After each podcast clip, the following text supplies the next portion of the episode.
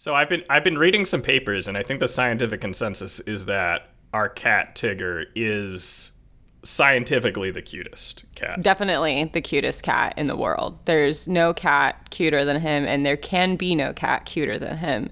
Just facts, yeah. Just facts. The only cat that might be cuter than Tigger would be Tigger as a baby. and I just, I'll never well, we've never seen him as a baby though, because you adopted Yeah. him as an adult. Yeah, he was already full grown cuteness, which, you know, has its pluses, but that dream of being able to see him in his kittenhood is something I'll never be able to fulfill. And that just makes me really sad. I mean, if you have an extra hundred thousand dollars lying around, we could always find out what he would look like as a kitten by cloning him. Cloning him, I don't know, that's a little weird, but It is- I'm willing a- to learn about it. I'll no, I'll give it to you. It is a little weird, but I'll tell you exactly how it works, and then we can sort of decide and also get an extra hundred thousand dollars. Sounds good. Let's go.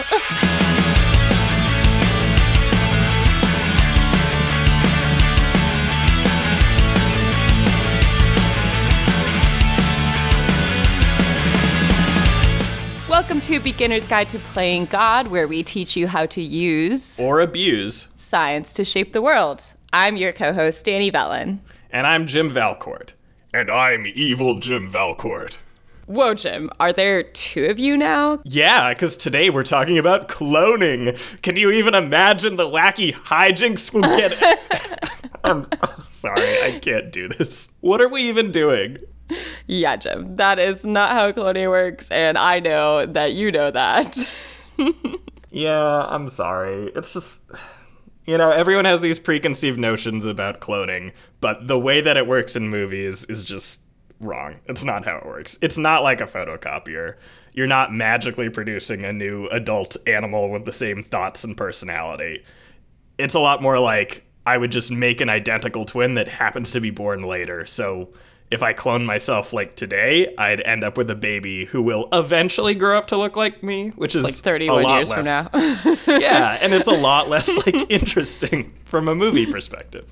right. So, like, when we hear clone, we should think more like an identical twin, but one then has to be raised from infancy all the way to adulthood starting now whenever we clone them.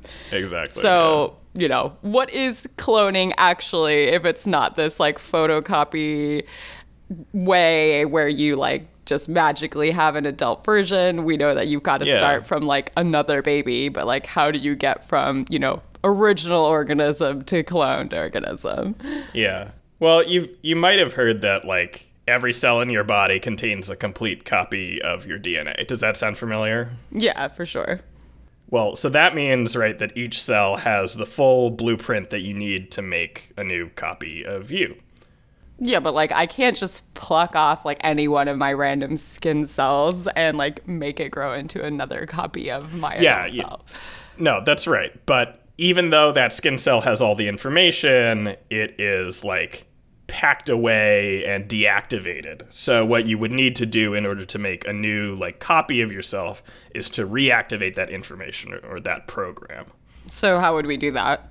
Well, it turns out that egg cells contain proteins and, and other components that are really good at reactivating those dormant programs. So all we have to do is combine the genetic information from your skin cell with the like reactivating environment of the egg. So can we just like fuse the skin cell in the egg cell environment and like, you know, magically have enough stuff? Yeah. Because that's science, right? It's just like magically shoving a bunch of stuff together and then you get something cool. Oh, that's exactly science. Yeah. I mean, but no, you're right. That is the essence of like cloning an animal. That reactivated skin cell becomes an embryo that you can implant into the uterus and grow into an adult. That's pretty cool. And I think you said today we're going to talk about how to use this magical skin cell plus egg cell smashing together process to clone Tigger. So, how do we do that? Right, uh, for the very important scientific purpose of cloning our cat. The Very most frivolous. important use of cloning that I can think of personally. Well, yeah, I mean, I think that in the past, uh, the way that we've used cloning has sometimes been just about as frivolous as that. So it's not uh, totally out of bounds, right? Yeah, no, I mean, I guess when I think of cloning and like what I know about it, I really just sort of think immediately about Dolly the sheep, who I know is like one of the first clone animals. Yeah, uh, and she was the first clone mammal, and she made this huge splash back in 1996 when I don't know what was big then, Beanie Babies, something like that. Beanie Babies, Power Rangers, you know, casual 90s fun with also Dolly the sheep. Exactly. Well, so she was cloned from a cell taken from adult sheep. So just like your skin cell example, they instead actually took a mammary cell from an adult sheep in order to clone Dolly. Uh, and then they, of course, named her after Dolly Parton uh, because they used a mammary cell and they wanted to make sure that their big scientific achievement was forever tainted with an off color joke. yeah, makes sense. I mean, mammary cell, boobs, Dolly Parton. That's the complete Great. normal Good job, science. mental link. wonderful. Um, so they took this mammary cell and they, or rather, they took a bunch of mammary cells and tried to fuse them to eggs. And it took them over 250 attempts in order to actually do this. But eventually, they got a uh, embryo that they could put into a surrogate mother and produce Dolly. And so after they had Dolly the sheep, did people start using this cloning technique for like other livestock mammals and, you know, basically using it for agriculture, livestock farming? Yeah, it was still sort of expensive and kind of difficult for a long time, and is actually still not the easiest way of, of making a new adult animal. Uh, so it is actually pretty common for maintaining livestock in the sense of like using it for husbandry. So if you have a particular, uh, you know, stud. I don't know anything about husbandry. If you have a particular animal that you would like another genetic copy of, uh, they will use cloning in order to uh, perpetuate that line, but then you actually make the vast majority of livestock through uh, normal reproductive methods. Yeah, so it could basically be a way like if you found, you know, a male whose genes are like really awesome and produce really good offspring. And you want another copy yeah, of him. and you don't want to lose that once he dies. You could just kind of keep cloning him forever. Precisely, yeah. It's also been used for not so useful purposes, though.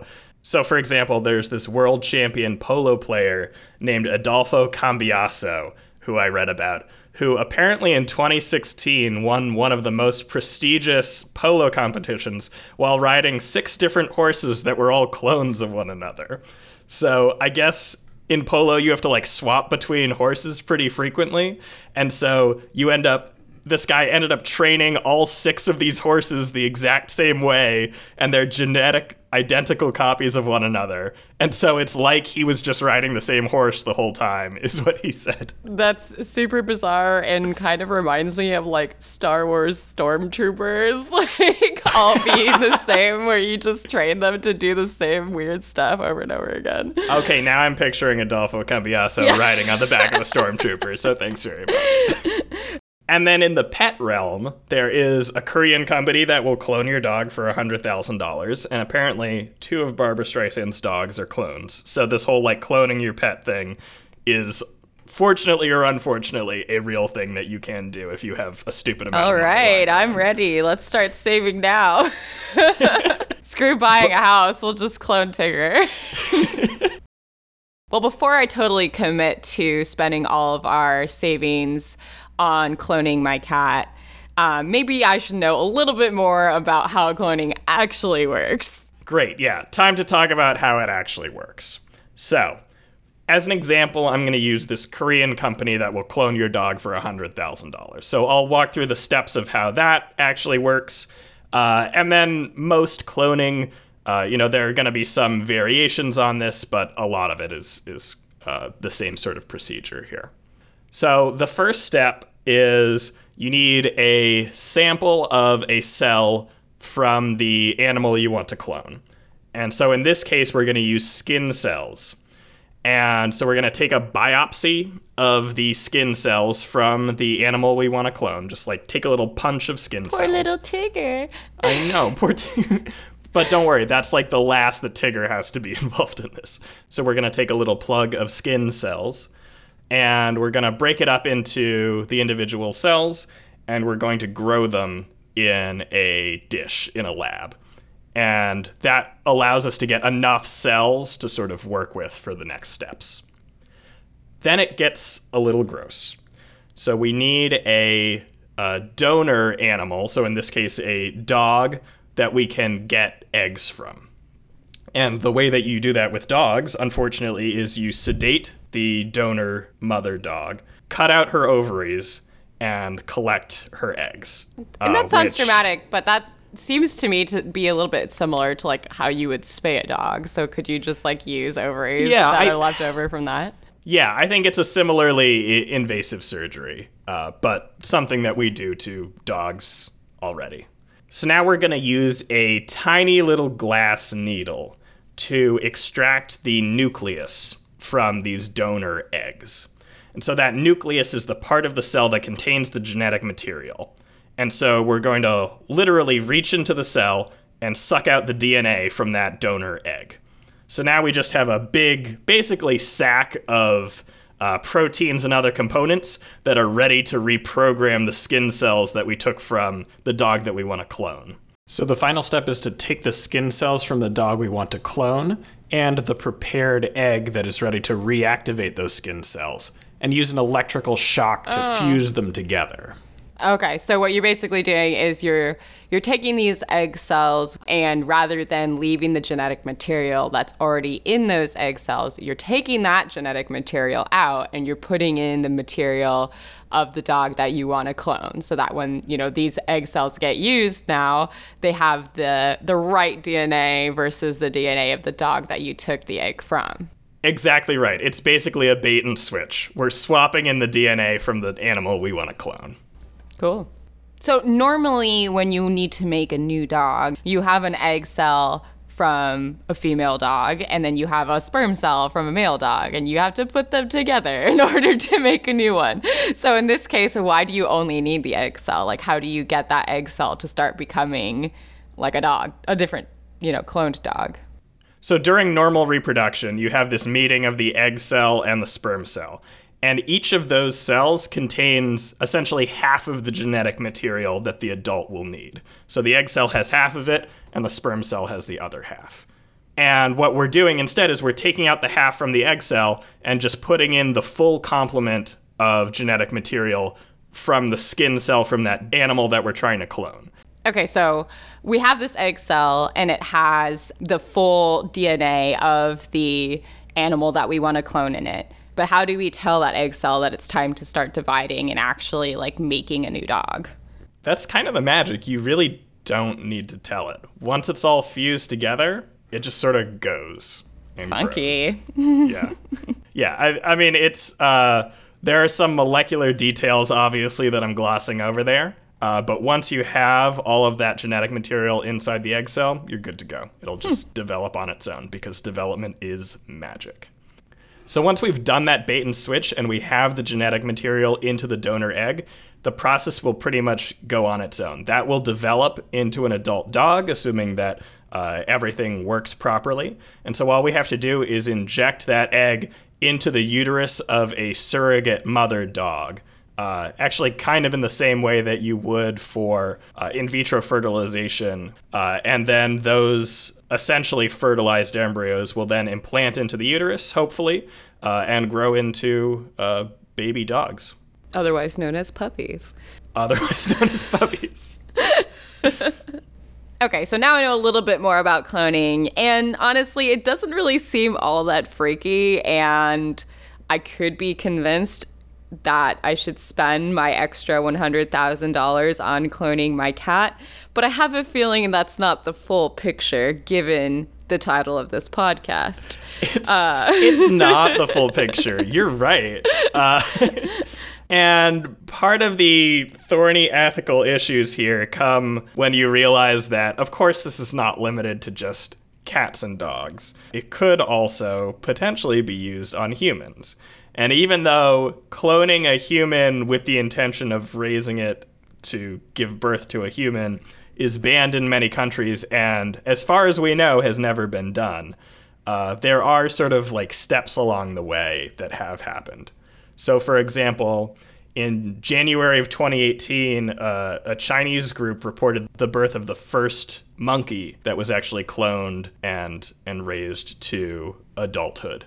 And so in 2013, scientists actually reported the first cloned human embryos, not for implanting into a uterus, so there was never the possibility that they would develop to be an adult. But rather, they used these embryos to make new stem cells in the lab.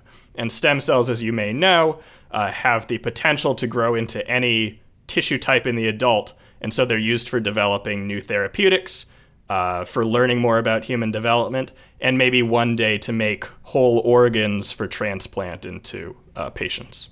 Yeah, okay, wait. So you said we did actually clone human embryos. We actually Yeah. made cloned humans. That's but right. obviously, you know, like you said, they didn't become fully cloned adults. But, you know, what's actually stopping that from happening if we have the technology and ability to clone humans, at least at a cellular level in a petri dish? Yeah, I think that's a totally fair question because we've known since at least 2018 that it is technically possible to clone a human, implant that into a surrogate mother, and have a cloned human baby born, uh, which is a really scary thought, I think.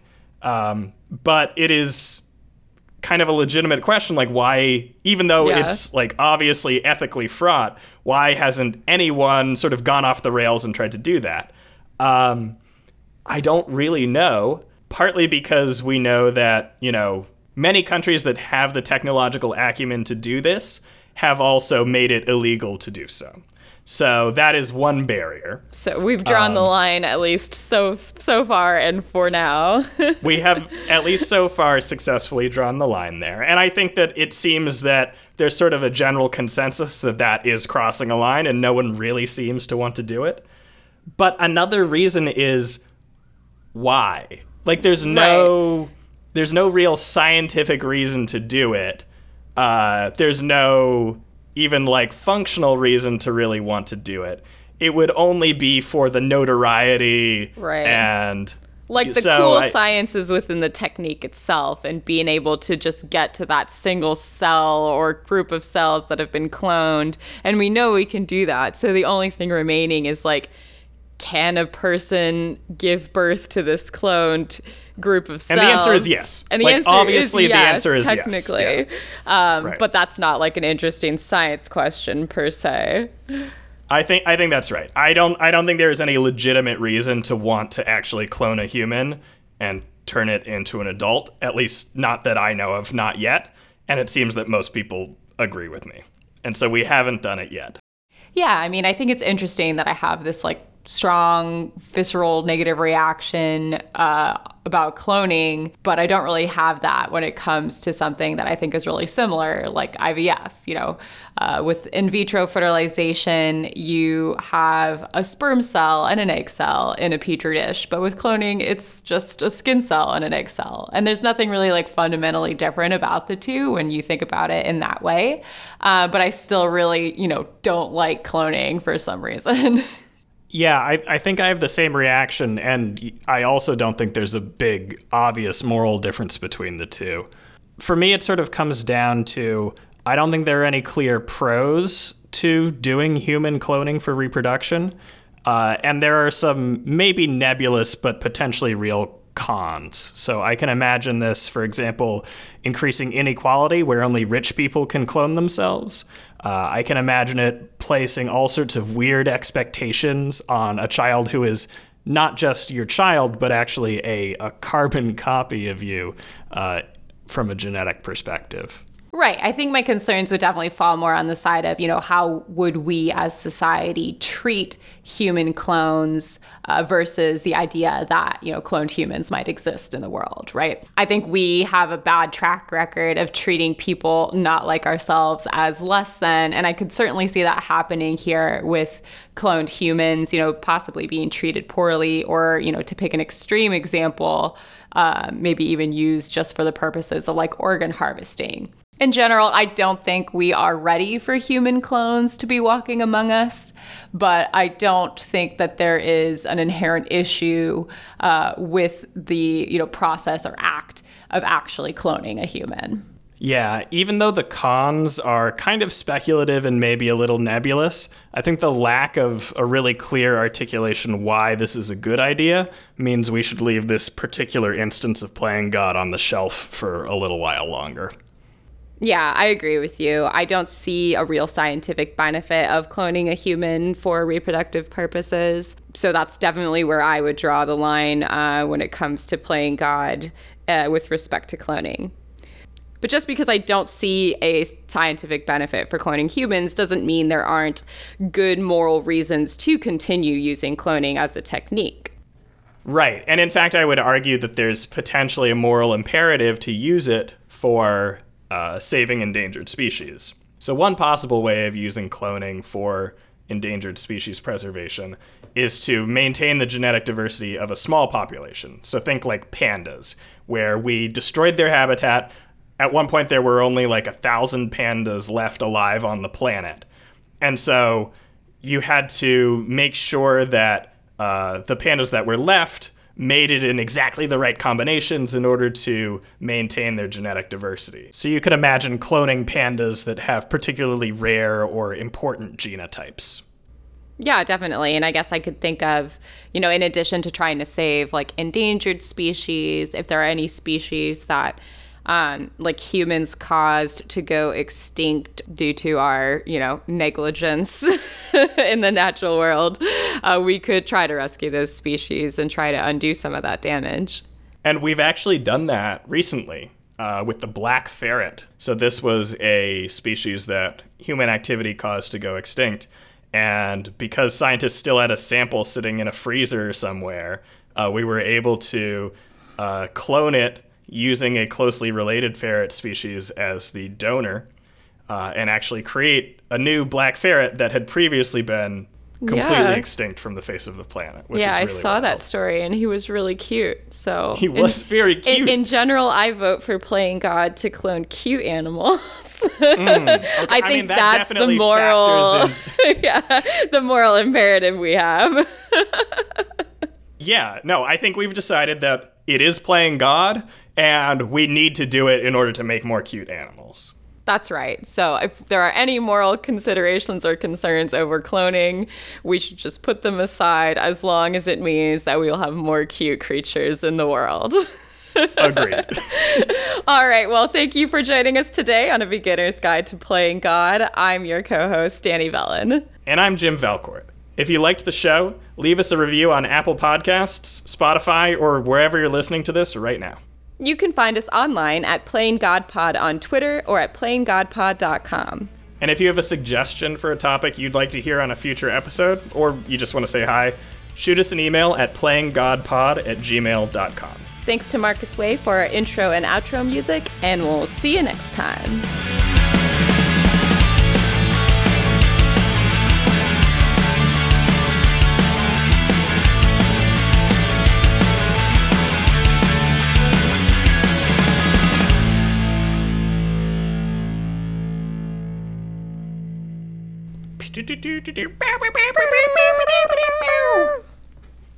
Cool. All right. Should we make Have lunch? some lunch. Yeah. Yeah.